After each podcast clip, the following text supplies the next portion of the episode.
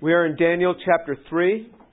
We read the first half of it last week, and so let me summarize for you what went on is that Nebuchadnezzar, the king of Babylon, this, this is actually taking place in the 18th year of his reign. And in the 18th year of his reign, it is right after he has finished the third conquest of Jerusalem. The first conquest, he just took some of the nobility's children back to Babylon after establishing a puppet government. The second attack, he took about 10,000 artisans. And the third attack from that rebellious city, which, which it was referred to, he actually uh, uh, destroyed the city, just burned it to the ground, and took masses of people. So Daniel and his three friends had been there now for a little over 18 years. They were well established. Daniel now was was uh, uh, leader in the province of Babylon, of course, under Nebuchadnezzar, but a very high position. He was also uh, uh, uh president of the Bible college there, and uh, uh, the, the, the university there, which wasn't just wasn't just the religious center. It was it was actually the scholarly center, and it was also um, the the the college that, that studied astrology and, and that studied science. So it was really a, a, really a powerful position. So his three friends are invited, along with all the other magistrates and, and, and royal officials. They're invited to the dedication of a big, um, uh, uh, a, a, big image of gold that Nebuchadnezzar had built. It was 90 feet high, and it was uh, um, it was nine feet wide. So nine feet wide, but 90 feet high on the plains of Dura, which is right outside uh, of Babylon there. And they're invited to this. And when all the magistrates and all these visitors are coming, all the, the, the officials of the city come, then he announces that not only is this a dedication, but you're going to have to worship this, this, uh, this idol that is here. And, they, and the command was when you hear the music, you have to fall down and worship. So the music was played and everybody fell down except three men. That's Meshach, Shadrach, and Abednego, the three friends of Daniel. Were, were, were not worshiping. Where Daniel was, we are not sure. Maybe he was also not bowing down, but the, the, the, uh, uh, the Chaldeans were afraid to, to accuse him because of his high position, or maybe he just flat out wasn't there, or maybe Nebuchadnezzar didn't want him to be put in the position of having to do this because Nebuchadnezzar thought so much of him. Nebuchadnezzar did not think as much of Meshach, Shadrach, and Abednego because they're not the ones who had interpreted his dream 16 years earlier, but they were appointed upon Daniel's request. And so that takes us to where we are now. And so it says, let's pick it up again in verse 8. For this reason, at that time, certain Chaldeans came forward and brought charges against the Jews. They responded and they said to Nebuchadnezzar the king, O king, live forever. You, O king, have made a decree that every man who hears the sound of the horn, the flute, the lyre, the trigon, the psaltery, the bagpipe, and all kinds of music is to fall down and worship the golden image. But whoever does not fall down and worship shall be cast into the midst of the furnace of blazing fire. There are certain Jews whom you have appointed over the administration of the province of Babylon, namely, namely Shadrach, Meshach, and Abednego. These men, O king, have disregarded you. They do not serve your gods or worship the golden image which you have set up. So they come and they accuse, and it says specifically the Chaldeans, which are the locals, have now come against this, the, these three men. It's very obvious they're not bowing down, and everybody else is bowing down. And they said, There are certain Jews among you. They didn't just say there are certain men among you. They specifically said there are certain Jews among you. So you see the anti Semitism right there. And, and he says that they disregard you, which is not the case. They serve very well under the king. They don't disregard him. But in this, they could not follow. And he says, And they don't serve your gods or worship the golden image which you have set up, which is true. So Nebuchadnezzar, it says in verse 13, then Nebuchadnezzar, in a rage and anger, gave orders to bring Shadrach, Meshach, and Abednego. Then these men were brought before the king. Nebuchadnezzar responded and said to them, Is it true that is it true, Shadrach, Meshach, and Abednego, that you do not serve my gods or worship the golden image that I have set up. Verse 15 Now, if you are ready, at the moment you hear the sound of the horn, the flute, the lyre, the trigon, the psaltery, the bagpipe, and all kinds of music, to fall down and worship the image that I have made, very well. But if you do not worship, you will immediately be cast into the midst of the furnace of blazing fire. And what God is there who can deliver you out of my hands? So he gives them actually a second chance. He had said, he had made a decree, whoever doesn't bow down is going to get thrown in there but he's giving them a second chance. So he must have thought well of them. The other reason we know he thinks well of them is because he addresses them by name. He says, Is it true, Shadrach, Meshach, and Abednego? So he must have known them, even though they said the names. Why would he know them? Yeah, they said the three names, but if somebody says to you three names and you're king, you don't necessarily pay, pay much attention to the names. Plus, he's giving them a second chance here. Now, this trial is very different than their former trial. The former trial, which happened to them uh, 16 years earlier, or, or, or 15 years earlier, was that the king said that he was going to kill every wise man in Babylon because no one was able to give him the tell him the dream nor the interpretation of it. In that, there was no decision to be made for the Lord. All they could do was cry out for the Lord, Lord, save us, give us the understanding, and then God granted the understanding to Daniel. But in this one, there's a choice. There is a clear choice. You can either fall down and worship, or you're going to die. You can either put aside your religious constraints, or you are going to die. So now there's a decision to be made. Before there was no decision. They were all going to die if they didn't come up with some explanation here. In this case, they can lay down their religious uh, uh, uh, their, their religious restraints here, and they can worship this idol, or they're going to die. So this is a different kind of trial. There are some trials that come upon our lives that we have no choice in. It just comes upon us.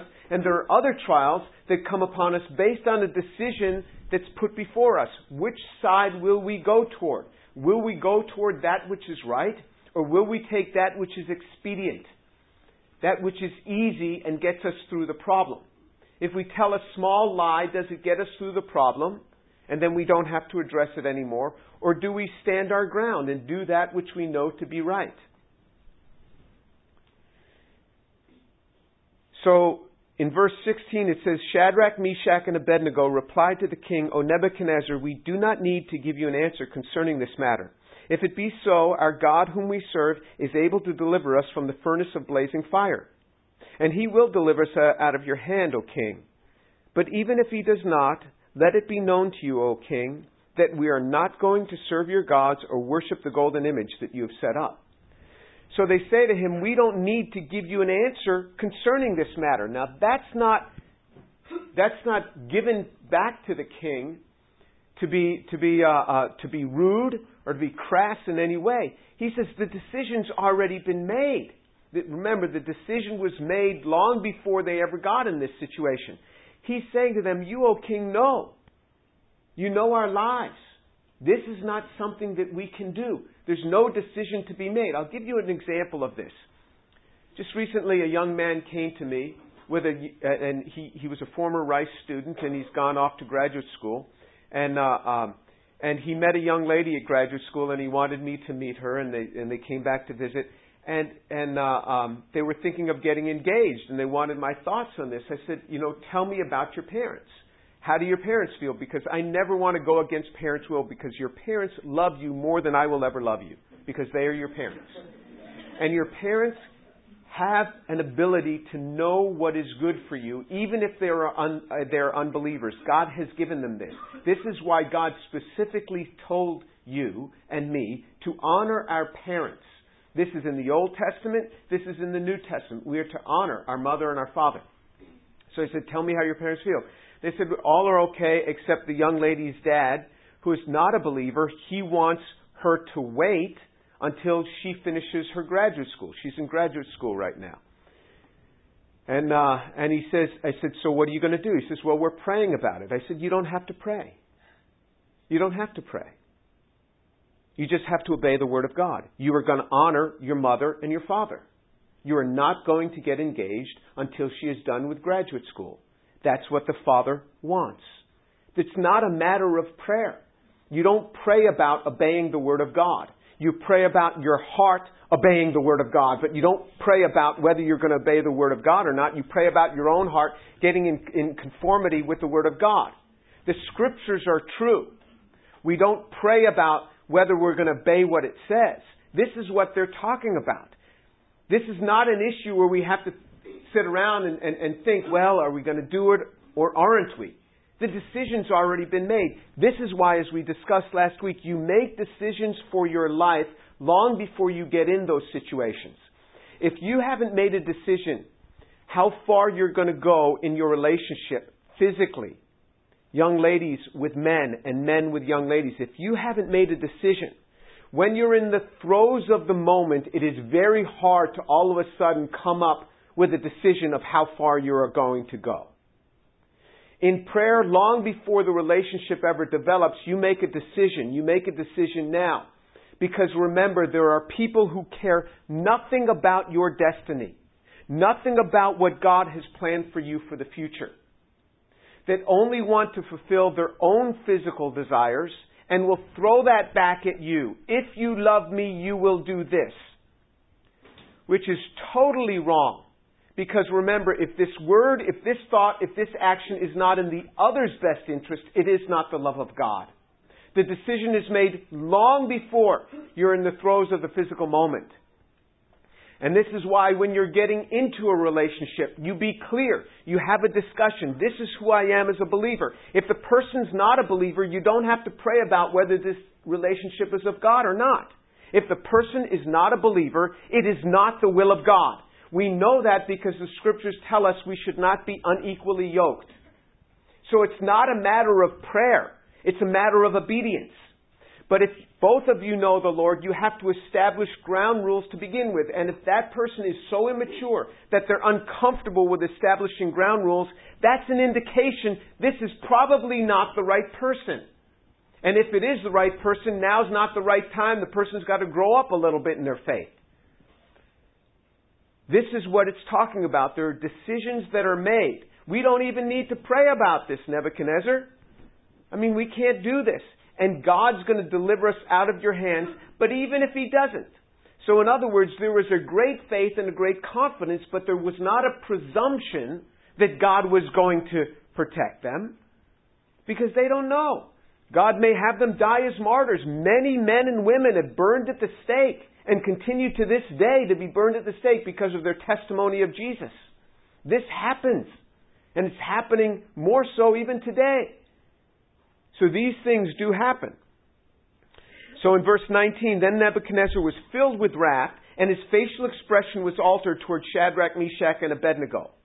I mean, so we've seen this man. This monarch has these, you know, he goes into these fits of rage. Uh, whoever doesn't fall down and worship is going to be thrown into the furnace.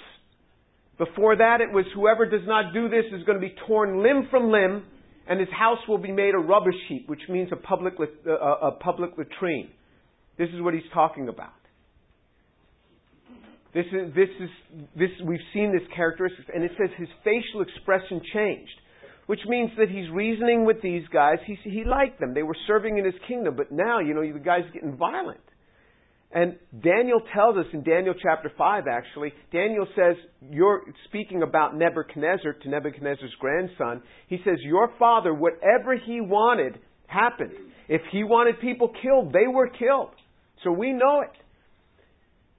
So this guy didn't mess around, and he says he, he answered by giving orders to heat the furnace seven times more than it was usually heated.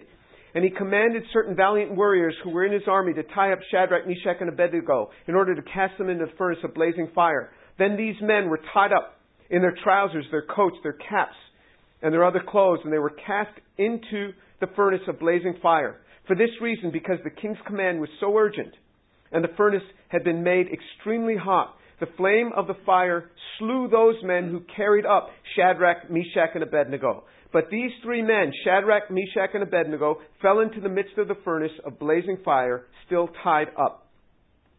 So, it says that, that he ordered he ordered the furnace to be heated uh, seven times more than it was usually heated. Now, remember, the furnaces were about 20 feet high, and so they were they were spherical, and at the top there was a there would be an earthen ramp built up toward the top where they would drop the things in. So it came up and they would drop things in there. And at the base there was a small opening where once the furnace had gone out, they could go in and just clean out the junk. But all the fuel was thrown in at the top.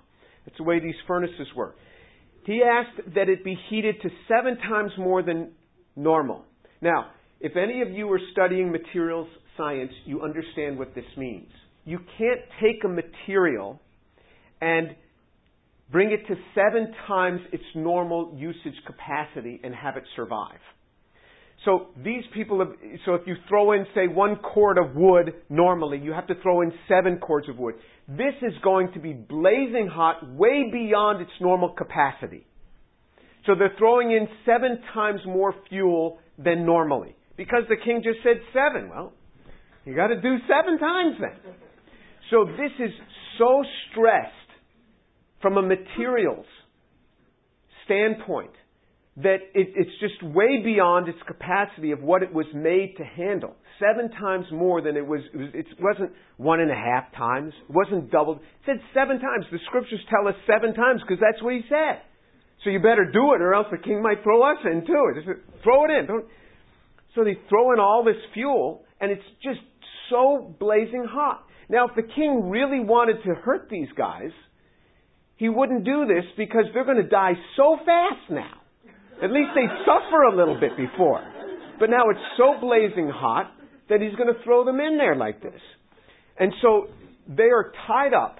So they're, they're tied fast, which means their hands, their feet, they're all tied up. And so he has to get at least six men, because two men per person, to carry them up. There's six, at least six of his valiant men. It doesn't say how many of his valiant men and they have to bring them up to the top, and there's an enormous amount of heat coming out. Remember, the heat doesn't so radiate from the bottom, it comes out the top, that top opening where you add the fuel. In this case, the fuel being, being uh, Meshach, Shadrach, and Abednego. And so they bring them up, the first two bring them up, and they have to drop them in because they're all tied up. So maybe one carrying the feet, one carrying from, from the shoulders, and they're dropping them in. They have to get close themselves in order to be able to drop them in. But the heat is so intense, those men fall. And they're probably caught fire and they're, they're rolling down this ramp. And then the other two coming up are like, uh oh. but these are valiant men, they're going to obey the king. They go up and they catch fire too as they drop the second one in. And imagine the, the last pair guys and and and they they get caught on fire too because the heat is so extreme. It's made way more than this was ever made to handle. So these three are, are thrown into the midst of the, the burning fire, the blazing fire. Now in verse 24, then Nebuchadnezzar the king was astounded, and he stood up in haste. And he said to his officials, Was it not three men that we cast into the midst of the fire? And they replied to the king, Certainly, O king. He said, Look, I see four men loosed and walking about in the midst of the fire without harm. And the appearance of the fourth is like a son of the gods. Then Nebuchadnezzar came near to the door of the furnace of blazing fire, and he res- responded and said, Shadrach, Meshach, and Abednego, come out, you servants of the Most High God, and come here. Then Shadrach, Meshach, and Abednego came out of the midst of the fire. The satraps, the prefects, the governors, and the king's high officials gathered around and saw, in regard to these men, that the fire had no effect on their bodies of, the, of these men, nor was their hair of their heads singed, nor were their trousers damaged, nor had the smell of fire even come upon them. Nebuchadnezzar responded and said, Blessed be the God of Shadrach, Meshach, and Abednego, who has sent his angel and delivered his servants who put their trust in him, violating the king's command, and yielded up their bodies so as not to serve or worship any god except their own God. Therefore, I make a decree that any people, nation, or tongue that speaks anything offensive against the God of Shadrach, Meshach, and Abednego shall be torn limb from limb, and their houses shall be reduced to a rubbish heap, inasmuch as there is no God who is able to deliver this way. Then the king caused Shadrach, Meshach, and Abednego to prosper in the province of Babylon. And so there was no burning of those three Hebrew nationals. You can tell this is a Gentile audience. um, what he teaches us through the scriptures is that is that uh, he he teaches against idolatry. He teaches against idolatry. That even when you are in in uh, under this time of the Gentiles, which we still live under, the world is dominating by this time of the Gentiles until the second return of Jesus. He warns them against idolatry, and he tells Jews that are living under Gentile dominance, you can assimilate without becoming like the people. This is what he's teaching them. They are going to reach into top positions. This is what he's showing by this. They are going to reach into top positions. And all over the world, you will find Jews not running countries, but they are in top positions financially and politically. All over the world, in countries all over the world. And that they're in, while they're in these positions, there is going to be hatred against them and jealousy against them, such that people will want to destroy them for their high positions, and we see that happening throughout the world, and that also a remnant of faithful Jews will always survive during the reign of the Gentiles. This is what he's teaching them through this. But this is, this is what, what they've done. And so Nebuchadnezzar even praises them. It says in, in verse uh, 28, praises them for violating the king's command and yielding up their bodies. He actually praised them for violating his own command. And so we see this. So what is our, what, what, do we have to do as believers with respect to government authorities? Let's turn to Romans chapter 13. Romans chapter 13 tells us what our role is in this. Romans chapter 13 verse 1 in the New Testament it tells us every person is to be subject to governing authorities for there is no authority except from God, and those which exist are established by God. Therefore, whoever resists authority has opposed the ordinance of God, and they who have opposed will receive condemnation upon themselves. For rulers are not a cause for fear for good behavior, but for evil. Do you want to have no fear of authority? Do what is good, and you will have the praise from the same. For it is a minister of God to you for good. But if you do what's evil, be afraid, for it does not bear the sword for nothing. For it is a minister of God, an avenger who brings wrath on the one who practices evil. So if we just read this verse, we would say that we need to live in subjection to governing authorities. Turn to 1 Timothy. 1 Timothy chapter 2 also speaks to this. 1 Timothy chapter 2. Reading from verse 1, it says, For all, first of all, then, I urge that entreaties and prayers, petitions and thanksgiving be made on behalf of all men, for kings and all who are in authority, so that we may lead a tranquil and quiet life in all godliness and dignity. This is good and acceptable in the sight of God our Savior so he tells us that we are to pray for governing officials, even the officials that we don't like. In this time, when this was written in the New Testament, governing officials were the Roman government. They are being told, still pray for them so that you may live in a peaceful time. Well, is there a time when we as believers should go against governing authorities? and there are, are three things where, where we're told to go against governing authorities. And the first one is when there is the protection of imminent human life. And we know that, we have seen it in the scriptures. The midwives in, in, uh, in Egypt were told to throw the newborn boys into the Nile. They were told to do that the newborn baby boys of the Jews they were throw, told to throw into the Nile that, that only the, the, uh, the females could live.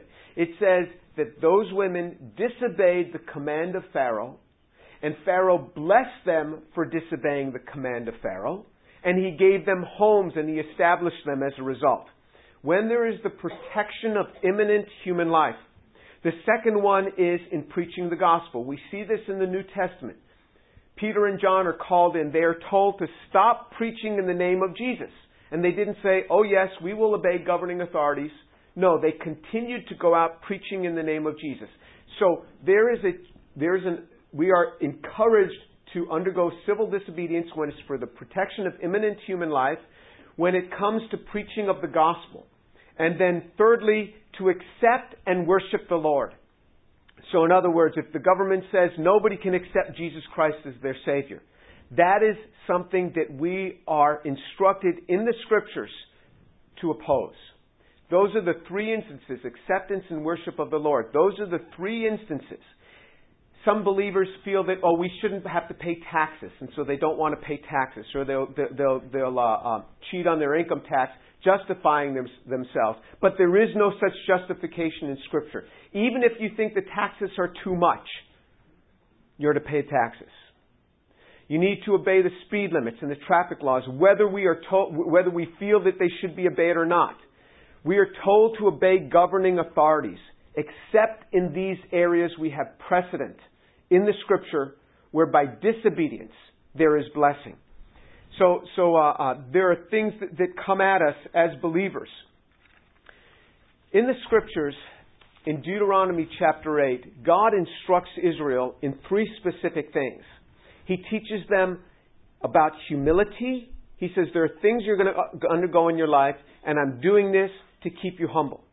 Humility, and he taught them uh, uh, uh, spirituality. There are things that Israel had to do so that they would remain close to God. There were issues of spirituality. And I'll give you an example in our own lives. Jesus has freed us from the laws of Moses. We, we're not under the 613 commandments of Moses. Thank goodness we're not. But we are under certain things. There are things, practices that we take up. For example, in, in Hebrews 10:25 it says, "Don't neglect the fellowship of the saints, which is the habit of some, but gather together, and all the more as the day draws near." So we are told to come together. There are Christian gatherings. For example, going to church on Sunday. There are spiritual things that we do that keep us close in our relationship with God. There are practices that we take, and in my family, we take this very seriously. We have four children, and the children have never, in our entire married lives, we've been married 33 years, and my oldest child is 31. We have never missed church because of a sick child. Never. Sometimes one of us would stay home with the sick child, and the other would take the other children, and we would go to church. For us, it was very important. It was a matter of obedience to the scriptures where we were going to gather together. So we didn't miss church. We did this sort of thing, and this was the practice that we had. There are certain practices we take upon ourselves. My time in the morning with the Lord.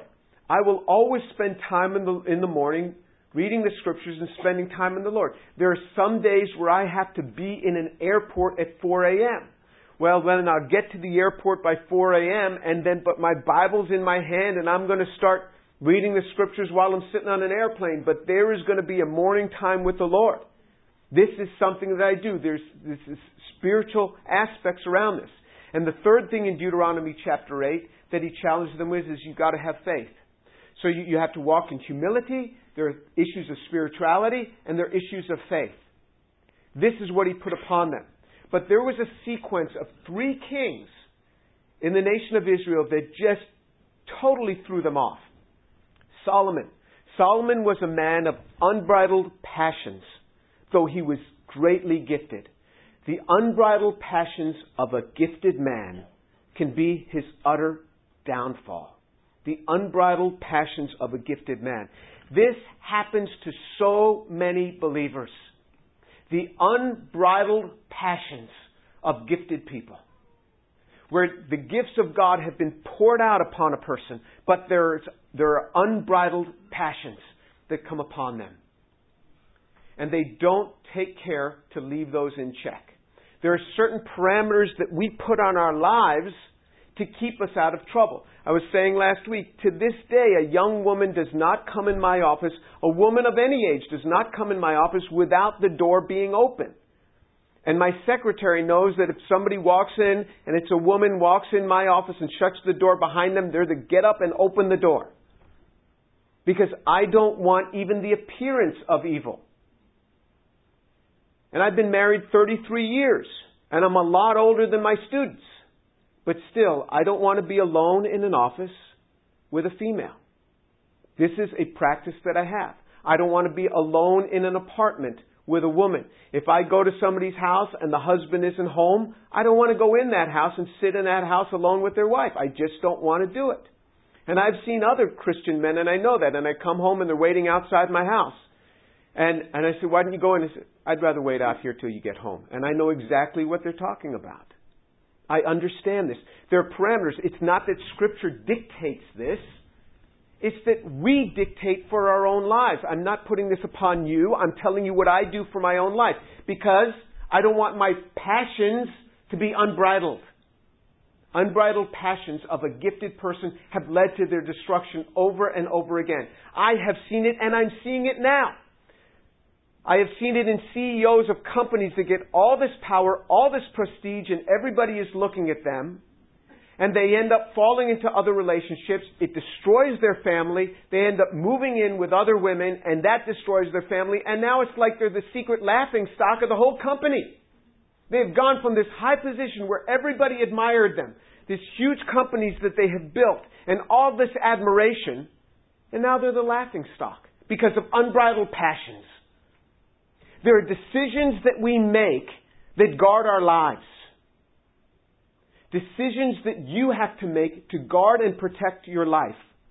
Because unbridled passions will destroy you. Rehoboam came after, after Solomon, that's Solomon's son. He had the uh, uh, uh, wanton power of a weak man. That man wanted power so much, and he was a weak man. And it led to his downfall. And the third one was Jeroboam. Jeroboam had an unteachable temperament in a privileged man. This man was given so much, a privileged man, but he had this unteachable temperament. If you ever get to the point where you think, I don't need that, that sort of Christian, I don't need to hear what the pastor's saying, you have a deep problem. If you have ever risen to the point to think that you don't need others to be speaking into your life, you are so deceived. That shows you need others speaking into your life. We all need others speaking into our lives. You say, well, I, I know the Bible better than he does. Well, then obey the scriptures. And follow the teachings of those over you in the church. Because we have to have a teachable spirit. And those three men in succession took the northern and the southern kingdom just into total disarray. And just sent them just, just worshiping idols in total disarray. This unteachable temperament. We all need to be taught. We all need to have instruction coming into our lives. And there are things that we need and parameters that we need around our lives. These men made the decision to follow their Lord. This man, he says, Nebuchadnezzar says, I see one like one of the son of the gods walking around with them. This could well have been a physical manifestation of Jesus. He didn't know exactly what it was. In fact, in the, in the end of, of, of Daniel chapter 3, he talks about how, how an angel was sent. So he refers to him as an angel, which is very much in keeping with, with uh, Babylonian polytheism, polytheistic theology, that there were angels. So he says, who has sent his angel and delivered his servants. So you see, there, the men are living in the midst of a dominance of people who, who don't care much for them, and still they are following the Lord. And Jesus calls us. Jesus says in, in Matthew chapter 4, we'll close with this. Turn to Matthew chapter 4. We're going to close with Matthew chapter 4. And the devil comes to Jesus three times and on the third, as listed in Matthew, which is probably not the third because Luke has a different order, and and uh, um, uh, but in any case, it, and Luke is the one that we know is the one in chronological order. But he says this. He says in, in verse eight, and the devil took him to a very high mountain and showed him all the kingdoms of the world and their glory. And he said to him, All these things I will give you if you will fall down and worship me. And then Jesus said to him, Go, Satan, for it is written, You shall worship the Lord your God and serve him only. The enemy presents to Jesus all the kingdoms of the world. and says, All of this I will give you if you fall down and worship me. And Jesus said, Go, Satan, for it is written, You shall worship the Lord your God and serve him only. It is only in the worship of God that you will be fulfilled, and the service of him. Only in the worship and service of him that you will be fulfilled. If you expect that young man that you marry to fully fulfill you, you will be totally heartbroken because no person can fully fulfill you. If you expect that young woman and think that, wow, if I had that woman, I would be totally fulfilled, I wouldn't need another thing, you will be heartbroken. You will be totally discouraged because no person can totally fulfill you. It is God and God alone and in the worship of Him. Jesus said it is in the worship of Him and the service of Him. And that's why Jesus uh, uh, points this out in John chapter 12. He says, Unless a grain of wheat falls into the earth and dies, it remains by itself alone. But if it dies, it bears much fruit. Whoever comes to me, whoever serves me shall come to me. Where I am, there shall my servant also be. And whoever serves me, the Father will honor him. Whoever serves me, the Father will honor him. There is service in the service of Jesus, there is great blessing. Only in that will you be fulfilled. It is only in that that you will find fulfillment. We need to make decisions like Meshach, Shadrach, and Abednego. There are things that we will not do as believers, and you decide what that will be. By this time, in Babylon, there were thousands upon thousands of Jews, probably over a hundred thousand, because in the second one he took 10,000 artisans. So this was, there were hundreds of thousands of Jews. There were only three standing. There were only three standing. So most of them had, had just submitted to this thing. But Meshach, Meshach, Shadrach, and Abednego, we make decisions to worship and to follow God, to follow His ways. And in that you will be fulfilled. There's fulfillment only in that.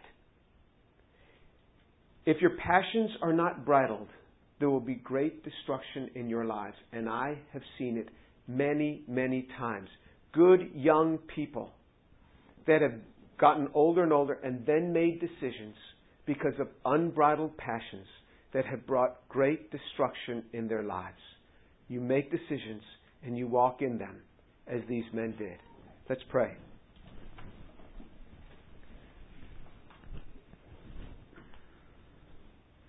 Abba, Father, I thank you so much for the truth of your word. And I pray, Lord, for the empowering of these young people to make decisions for their lives, for their physical bodies, for their spiritual welfare, that they would grow in the knowledge of you.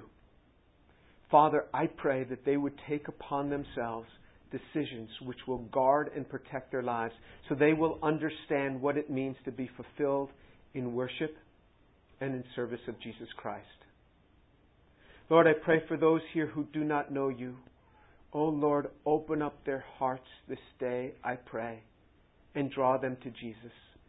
Turn them, O oh Lord, over to Jesus. Father, I pray that they would bow their hearts and say, Lord Jesus, forgive me because I am a sinner and come into my life. Father, I pray that even this day you will draw one in our midst to Jesus, even this day. They would, they would say, Lord Jesus, forgive me because I am a sinner and come into my life. Father, cover and protect these young people, I pray. Cover and protect them. The grace of God surround them.